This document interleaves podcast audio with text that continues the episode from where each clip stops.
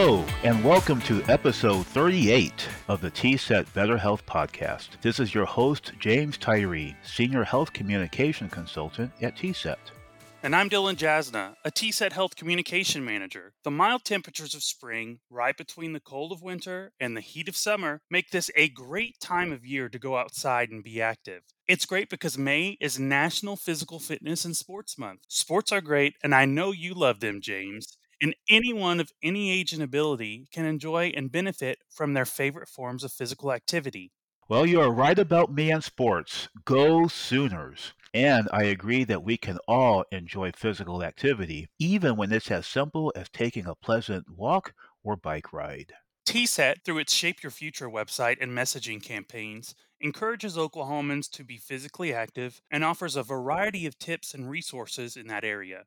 One example is a new series of beginner workout videos on shapeyourfutureok.com, which we'll hear more about later in this episode. Meanwhile, TSET's community based grantees work with local partners to create local environments, increasing both access and safety for walking, biking, and other forms of physical activity throughout cities and towns.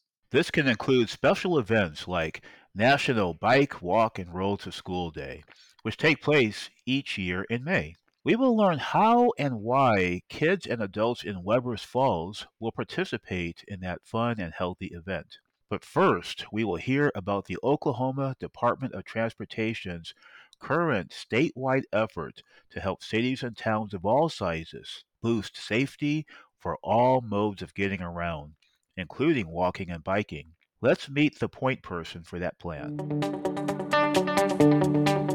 I am Shelby Templin. I am the Active Transportation Coordinator for the Oklahoma Department of Transportation. Um, I've been in this role for just over four years now. What exactly is an Active Transportation Coordinator? Just to kind of lay a little bit of groundwork, um, there is a federal requirement from USDOT um, in Washington, D.C., that every state DOT must have. Um, th- there's been a transition time period of titles um, but it's either termed um, a bicycle and pedestrian coordinator or active transportation coordinator, which is what we here in Oklahoma use as our title.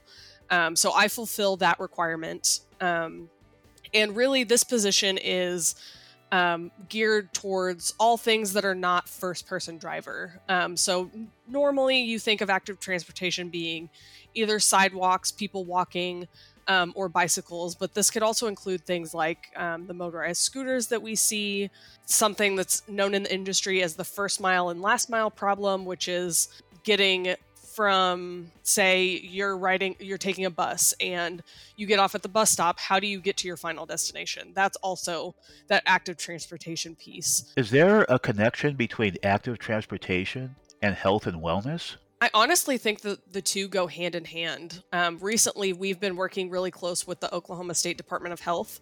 Um, we've entered into an, a memorandum of understanding with the health department, as well as TSET kind of as our um, agency, um, because we've realized there really is that connection and the crossroads of active transportation and health.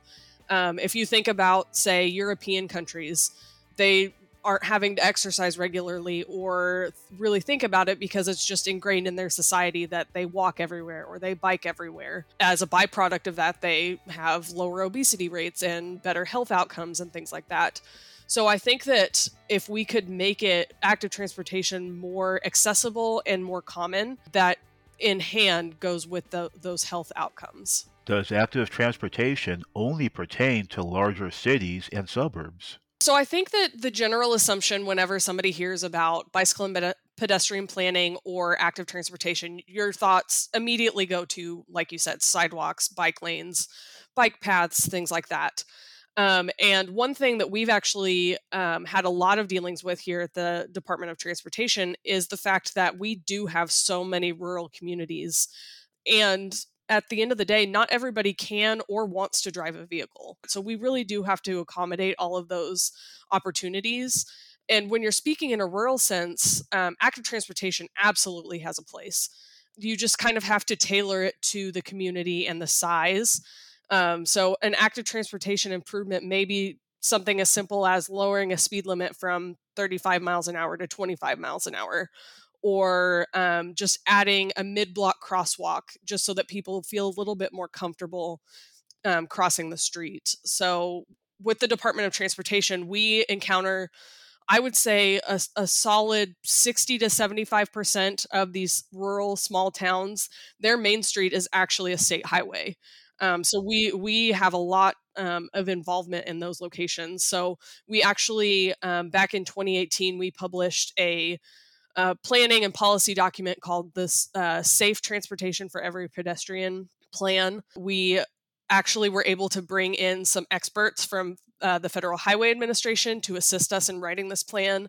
And we specialized and really focused in on those rural um, and small town opportunities because like i said not not everybody can or wants to drive so we really need to make sure that the opportunities are there for everyone and not just in those large urban centers. I understand ODOT is seeking a lot of public input for the state's new comprehensive active transportation plan in January, we did, uh, it was a whirlwind week. Um, we did 10 online public meetings in four days, and we had what I would consider a great turnout as far as public meetings go. I think we talked to over 75 people across the state. We hosted those meetings a little more regionally, um, just so that we could kind of get a feel for um, what different concerns maybe in different areas and things like that. And then um, we invited anyone and everyone. It was a totally open public meeting. Um, we had everyone from just basic level citizens to city managers to we even had our ODOT um, division engineers out in the field uh, participate just so that we could really get that buy in from everyone in the area. Um, and so we got wonderful feedback from that. Um, and then we also hosted an online survey for I think it was open for right at two months, um, and we got over a thousand responses on that survey as well. And once again, really, really good uh, response rate and um, really good feedback. Um, so right now we are we have kind of gone through our public information, and we realized that there were um, some considerate gaps in um, the responses that we received as far as um, socioeconomic information, age group, um, race and ethnicity, things like that. So we're kind of going back to cover all of our bases, and we are hosting a few focus groups to really hone in on those groups that we feel like maybe didn't have a chance to be represented in that first round. So we just yesterday we had a focus group with school representatives. We had a lot of safety officers, transportation coordinators, and things like that for various school districts across the state. So ultimately, what will the plan look like? How do you think it will help Oklahomans throughout the state? Um, our goal with this plan is really to um, emphasize those that policy guidance and really be um, a list of best practices. Um, we're hopeful that this will become a toolkit for the Department of Transportation as well as local communities that may not have um, the funding or the resources to create a document like this for their um, for their own use. Um, a lot of smaller communities, I mean, they've got a city manager who is also the public works director, who is also the planning director. Uh, so they don't have the staff or the the capability to develop something like this. So we hope that this will be something we can really just hand over to them, um, as well as utilize in our own design um, of projects upcoming. It'll be a toolkit that'll say something along the lines of if you have a roadway with X amount of cars daily. Probably want to implement this improvement, say a crosswalk or a separated bike lane or things like that. Um, so that's where we're at, where where we are at on the policy development. Um, so really, just starting to get off the ground with what we feel like will work best in Oklahoma and for Oklahoma roads. That sounds great. But what happens next? So we are looking at wrapping up um, the plan development in likely June or July. Um, because this is um, a plan that we are using federal dollars to pay for, it is required to go out for a 30 day public comment period. Um, so anybody across the state can provide any feedback that they um, feel strongly about. We will have that posted on our website, uh, which is okatp.org once that goes live for public comment, as well as I'm sure news stations will pick it up, the newspapers, things like that. We'll we'll do um, a public uh, listing that that we are asking for those public comments, and we will, like I said, accept those for 30 days. Um, at that point, we will come back and see if there are any major changes to be made um, based on the comments that we receive. And then um, the ultimate final stamp of approval will be we will take it to our ODOT commission, um, which we have nine commissioners that will review the document and officially approve it. Um, that will likely be in August or September, and as soon as, as it is approved by approved and accepted by commission, um, it will be live and ready to be utilized. Going back to the public feedback that ODOT recently received through meetings and surveys, is there anything of note that you learned? So, one thing that was overarching, um, and I this is completely intuitive if you've lived in Oklahoma for any amount of time. Um, a large percentage of people do not live close to their workplace. Um, through all of these public meetings and public outreach and talks and things like that, I've kind of used myself as an example. Um, I live about 35 miles from my workplace, um, so it's likely never going to be feasible that I'm going to bike to work. Um, so the, that has been a lot of the feedback is the primary the primary places that people are wanting to go are what is close to their home. So um, that could be retail, that could be groceries, that could be their child's school, things like that um, getting to work really is not of high priority for many Oklahomans, at least not in our survey research. Um, so we really are kind of focusing on that um, one to two mile, really close range to where people are living, um, which is interesting because we really thought that there was going to be a lot of feedback from the more dense urban centers um, of like downtown Oklahoma City, downtown Tulsa. Um, but it really was that more suburban emphasis of I live in this neighborhood, but I want to get to the 7 Eleven that's half a mile from my house. How do I do that? Um, so that was really, um, like I said, it, it wasn't surprising, but I think that that was the overarching response that we heard from people. Anything else of interest? Major concern is, like I said before, so many of these small towns have a state highway running right through them. And we had a lot of Native American response saying, I work at this casino, but I live on the north side of the highway and I cannot safely walk to work. So we we heard in one of our focus groups that there were several instances where people would have to call out from work because they couldn't safely get there and things like that. So that's another um, key point that we've been looking at. Where can people go to learn more about the active transportation plan or about pedestrian or bicycle safety in general? I would say the the best source of information right now, as far as the plan goes, and all things active transportation, is going to be uh, from our website, which once again is okatp.org. Um, that has all information about our timeline, what our, the purpose of the project is, things like that. Um, I also do have a direct email um, that I have access to, which is bikeped at odot.org. Um, anyone is more than ha- I'm more than happy to speak with anybody. Um, all things bike ped. This is kind of my world. Um, I love hearing comments from the public because I feel like we can't grow if we don't know what people want or need. It was great hearing and learning about what is happening with active transportation at the statewide level and we appreciate Shelby Templin's time with us. But now let's hone in on one school that is planning a big event for its students and community. That community is Webbers Falls in Muskogee County in eastern Oklahoma. A school there will participate in Bike and Roll to School Day, which is scheduled nationally on May 3rd, but will take place a little later and with a bunch of walkers in Webbers Falls. Let's meet the event's point person. My name is Megan Johnson, and officially I am the middle school and high school math teacher um, for Webbers Falls. But I also um, work as a cross country coach, and I'm the after school coordinator, um, neighbors, building neighborhoods liaison, and then also lead an FCA group. So we're going to do our walk, bike, and roll to school on Tuesday, May 9th And we are going to include uh, pre K up through the middle school, up through eighth grade. And then we recruit our high school students to help with that, to kind of help direct traffic or help get kids where they need to be.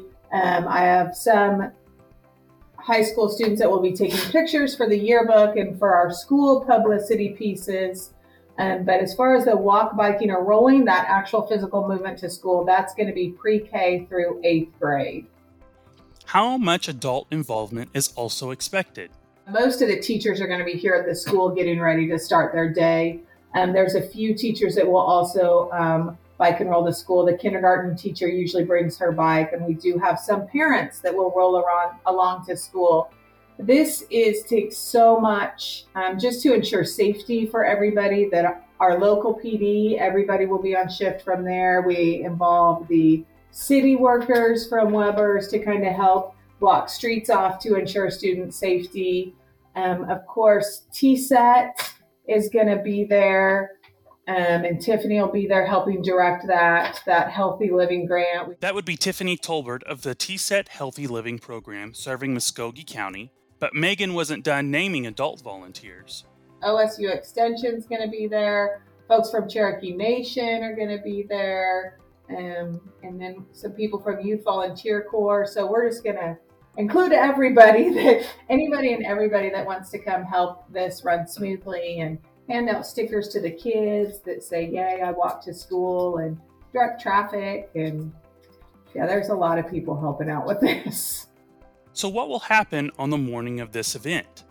So, what we do, and every school that does this is a little bit different. And that's one thing that TSET and Tiffany have been great with is sort of catering it. So, this is our unique to our school, but we are going to meet down in the lower park. Most of our students don't live within walking distance of the school, so we want to encourage them to participate. So at 7:15 in the morning, between 7:15 and 7:30, parents can drop off students at the Webbers Falls City Park down there, or kids that are walking and biking, they live close enough, will arrive at the school, and we'll start collecting ourselves into a parade um, if you will, where we will have our bikers first at the front of the line, followed by our rollers, if anybody's on rollerblades or scooters, and then the walkers at the end.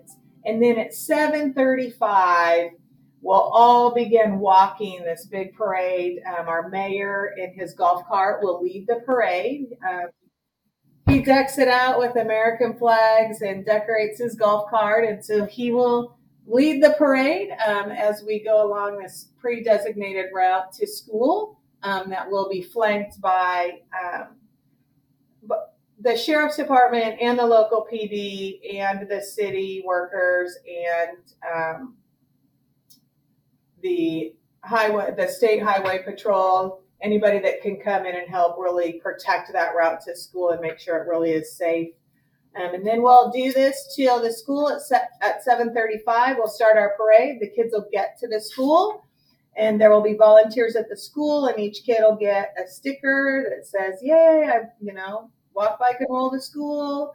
And then they will go in and have their breakfast and proceed about their normal school day.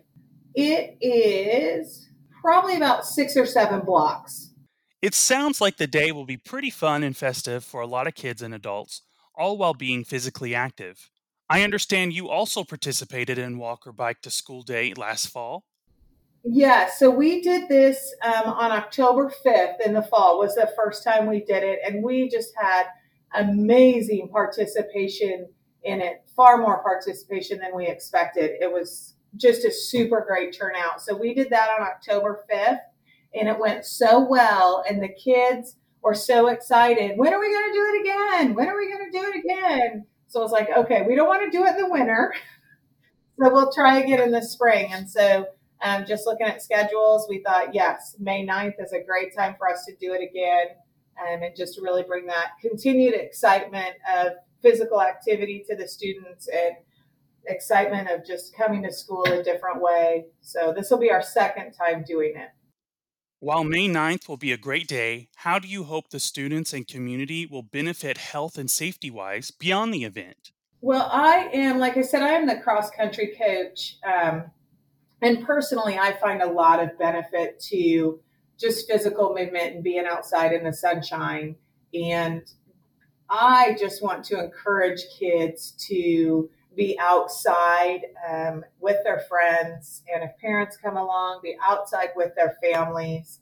And so, my hope is to promote that, um, just that physical activity. Um, we did have prior to our October walk, bike, and roll to school, we did have a assembly, a safety assembly. And so one of the things that the kids took away from that was just the importance of helmets and looking both ways and following the traffic rules and that whole safety piece that comes with it. And so this will give them another chance to practice that. And I also think that for our community, it's great to have this big event because then that encourages our community members that are out driving around that they do need to be aware that yes, May 9th is a big event, October 5th was a big event, but pay attention because we are encouraging our students to be outside walking and biking. And, and so I think it helps promote safety from both ends, both from the walkers and the bikers, and then from the community at large. Do you have any advice for staff at other schools or youth organizations who may want to organize an event like this in their community? So, I think my biggest piece of advice is it takes it takes a lot of different um, brains to pull this together and people that are coming at it from a lot of different directions. So the fact that we were working with TSET and we were working with the Cherokee Nation and OSU Extension and the health department and the police departments and the sheriff's departments is all these people had different suggestions and came at it from different directions and what about this and what about this? Have you thought about this? So i think having a lot of it's not a situation where too many cooks are going to spoil the soup. It's we need a lot of brains coming from a lot of different directions looking at this. And i think that is super important. And and I think that just publicizing it and really getting people excited about participating in it. Webbers Falls is one of many schools in Oklahoma and throughout the nation participating in a bike and roll to school day in May. To learn more, check out walkbiketoschool.org. You know, another great website to visit is shapeyourfutureok.com, which is TSET's website that helps Oklahomans eat better move more, and live tobacco free in many easy and practical ways. My friend and co host Dylan here does a lot to manage that site. I do, and I really enjoy it. One new feature is a video series called Shake Up Your Workout Routine. And we recently spoke with one of the instructors in the series. My name is Jasmine Spivey. Um, I work in marketing management and I also teach barre, um, an exercise class outside of work. That is my part time job at Barre3 in Edmond. And so, yeah, those are my two jobs. It's what I enjoy doing. Tell us a little more about the videos. Yeah, so we have, um, we meaning Shape Your Future, have a host of beginner friendly workouts that anyone can do. They're super easy. It's a great start to um, starting your physical exercise journey. A lot of them can be done in your own home, so you don't have to have a gym membership. Um, they include things like yoga, um, something we call barre, and um, dance fitness. So if you're into like salsa and Zumba and dancing, that is the place for you. What is barre exercise? So, barre is a type of workout that incorporates um, ballerina bars. And so, whenever you see a ballerina studio, you'll see um, a bar that runs along the side of the room. It's about hip level. And that is where the term barre originates from. So, it has Pilates and uh, um, yoga element as well as those dancer ballet barre exercises. Yoga, Zumba, barre? That can sound pretty tough for someone who's just starting out. Yes, absolutely. So, we intentionally designed the video to be things that most anybody can do um, at any level. And you can always make things easier, add some more modifications, and maybe make things a little harder as well.